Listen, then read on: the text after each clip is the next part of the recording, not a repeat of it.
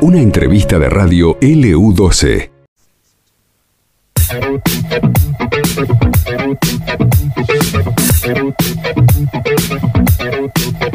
I was born in a city where the winter nights don't ever sleep. So this life's always with me. The ice inside my veins will never bleed. 26 minutos pasaron de la hora 11 y estamos en comunicación con nuestro próximo invitado. Está en línea el presidente de la Cámara de Comercio de Río Gallegos, Jonathan Van. Jonathan, buenos días, Laura Gorosito.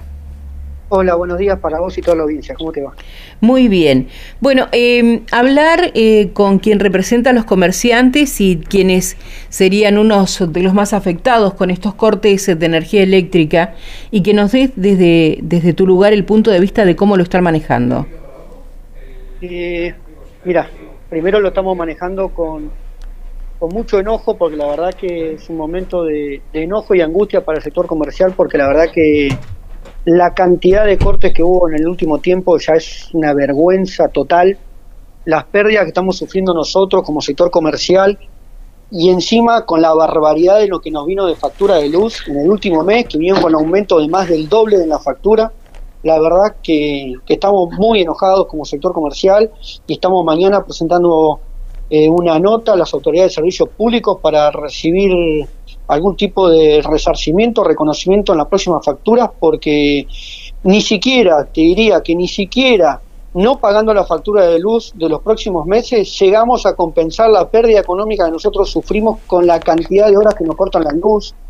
Ni hablar que cuando se nos quema un equipo, que muchas veces son equipos en dólares y no lo podemos volver a importar, eh, para hacer algún tipo de reclamo servicio público, es tremenda la cantidad de burocracia que hay, cómo te toman el pelo dentro de, de la empresa. La verdad que, que, no solamente de esta gestión, ya venimos de varias gestiones, de varias gestiones dentro del servicio público y no tenemos respuesta. Y encima eh, tienen la cadurez de salir por los medios de comunicación a decirle que van a pedirle a la empresa Transpa, Sociedad Anónima, explicaciones con respecto a los cortes de luz y resarcimiento económico de la empresa y la verdad que Trampa tiene un contrato con servicio público que no hay ningún tipo de multa si vos no tenés eh, reserva fría. Y la reserva fría en Gallego hace ocho años que están dando vuelta porque le sacaron los medidores por pérdida de gas. Entonces, eh, que se pongan a la altura, se pongan a trabajar, porque la realidad es que nosotros estamos levantando la presión a nuestros comercios todos los días, ponemos plata en nuestro bolsillo, invertimos, tenemos que pagar sueldo, tenemos que pagar impuestos, tenemos que pagar encima la barbaridad de la factura de luz para que los funcionarios de servicios públicos nos tomen el pelo de la manera que nos están tomando el pelo. La verdad que estamos recontra enojados con este tema, porque hoy es un tema, un temporal. La semana pasada fue un gato, la, el mes pasado fue un perro, después un carancho, y siempre tenemos algún animal, algún problema,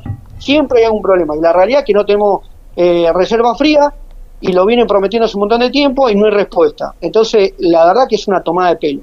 Es una tomada de pelo total por parte de la empresa eh, la poca respuesta que tiene para el sector comercial y para la gente en general, porque la gente también se siente perjudicada con esto. Pero independientemente de eso, si yo no tengo reserva, hoy por ejemplo a mí me acaban de notificar que el colegio de mi chico no tiene eh, no, no, va a tener clase a la tarde. Ya eso también me genera un perjuicio a mí en lo personal, porque yo tengo que trabajar, tengo que ver ahora qué hago con el chico, porque enseguida la excusa es no hay clase, ahora por falta de luz tampoco hay clase. Entonces, no solamente no tengo luz, no puedo trabajar, sino que también tengo que estar a la tarde eh, viendo, haciendo malabares para, para mi vida personal. Entonces, esto es un perjuicio para toda la localidad en general. Pero para el sector comercial, aún peor, es una pérdida económica. Ayer, toda la noche sin luz, los gastronómicos no pudieron trabajar. Ahora, ¿quién le devuelve la plata a los gastronómicos de toda la plata que perdieron ayer por no poder eh, trabajar en toda la noche? Vos sabés que eh, justamente con respecto a eso te iba a preguntar, porque eh, el móvil de exteriores estuvo charlando con un empleado gastronómico y contaba, ¿no? Cómo el retraso en no poder entregar los pedidos, el no poder limpiar, el no poder preparar todo lo que ya se deja listo para comenzar la jornada al día siguiente. Y nos preguntábamos con Yara, ¿qué sucede? En este caso, si por ejemplo alguno de los artículos pierde la cadena de frío, ¿Ustedes tienen algún seguro desde la luz? ¿Tienen algún alguna forma de reclamar como se hace cuando se te quema algún electrodoméstico? No, no tenés un seguro para esta cosa. Vos, cuando sacás un seguro en un comercio, vos tenés un seguro por responsabilidad civil, por si alguna persona se, se, lastima dentro de tu negocio, tenés un RT para un empleado, y después tenés un seguro contra el inmueble por si se te prende fuego, alguna pérdida por rotura de vidrio y demás, pero después, por mercadería y demás, vos no tenés ningún tipo de seguro. No, no, acá nosotros estamos eh, eh, en la buena de Dios, es la realidad. Y digamos, ¿y sabés qué pasa? Que encima los funcionarios desconocen la realidad del sector comercial, porque el sector comercial no es solamente vender eh, textil y calzado, que vamos a decir, bueno, viste, la persona que iba a ir a comprar un regalo para un cumpleaños a la mañana, como no había luz, lo compra a la tarde.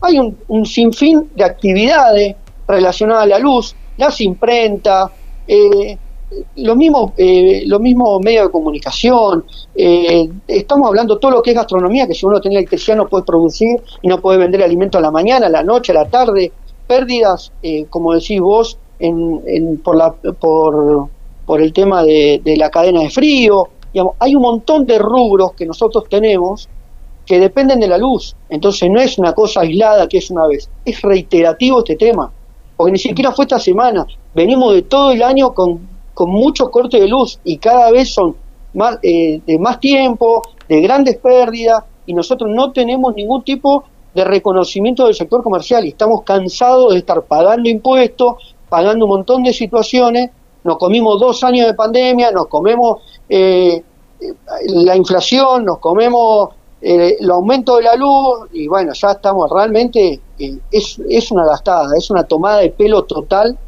eh, que, no haya una respuesta seria con respecto a este tema. Digamos, a mí no me conforma de que me digan que por un tema eh, de la nieve o del viento en Esperanza, a mí me cortan la luz.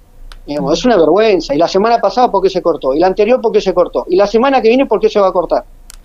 en octubre, cuando no haya viento, y en octubre, cuando no haya nieve, ¿por qué se va a cortar? Y bueno, la realidad es que no hay respuesta y no hay una seriedad concreta con respecto a, lo, a, la gente que maneja servicios públicos, esa es la realidad. Jonathan, eh, hablaste de una nota, un reclamo. ¿Se van a alinear todos los comerciantes a través de, su representación en la Cámara de Comercio? ¿Y qué van a pedir en esta nota? Y nosotros, digamos, entendiendo de que un reclamo del resarcimiento económico y la pérdida de tiempo, porque eso también para hacer un resarcimiento económico es una pérdida de tiempo para que después la empresa no te dé ningún tipo de respuesta, pues nosotros después si yo lo quiero judicializar tengo que pagar a un abogado, tengo que a la justicia, es toda pérdida de tiempo también para nosotros. Y en esto nosotros como también costo-beneficio nos vamos a pedir un resarcimiento en la factura de luz, que no nos cobren la factura de luz los próximos meses. Así todo, nosotros vamos a perder plata porque hay comerciantes que van a perder mucho más que lo que pagan de la luz. Claro.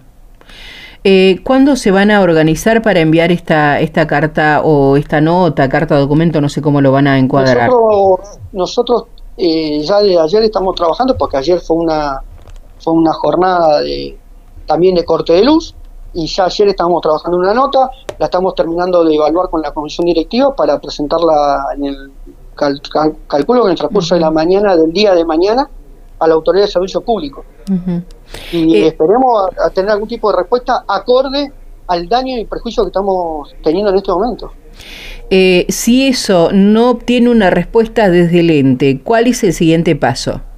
Bueno, ahí lo vamos a evaluar con la comisión directiva y con el resto de los comerciantes de la localidad para ver si, si hacemos algún tipo de presentación judicial, eh, atento a, las pérdidas que estamos teniendo. La verdad es que nosotros siempre estamos tratando de, ir siempre del lado del diálogo, pero la verdad es que no tener respuesta, no tenemos una respuesta seria con respecto a los cortes de luz y sigue, y sigue siendo un problema en la localidad. Siempre tenemos una excusa diferente y la verdad que, el daño económico es muy fuerte.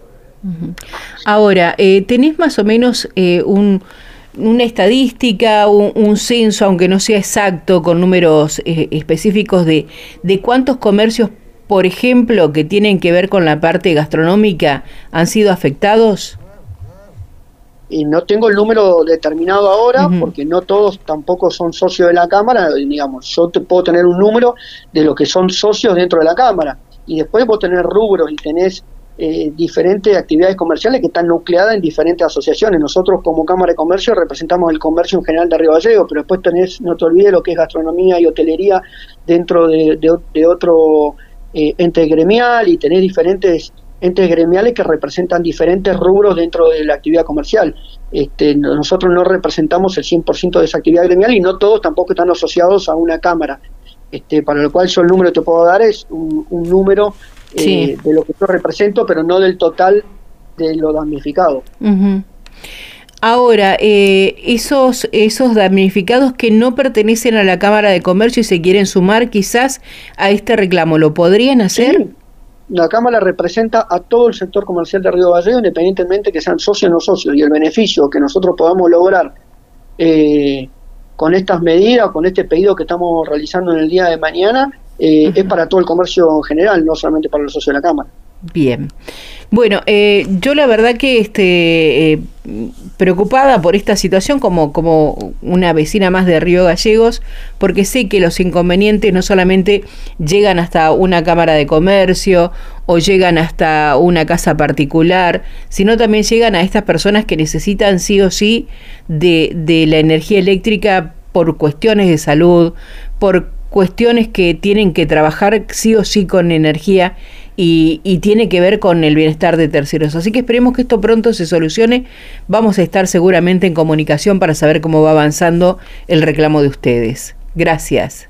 Te agradezco muchísimo el espacio este, y bueno, eh, estaremos comunicando en los próximos días a ver qué novedades tenemos con, con respecto a este tema y esperemos que, que no se vuelva a cortar la luz eh, mm. el próximo día y podamos trabajar tranquilo. Gracias, hasta luego. Te agradezco. Hasta luego.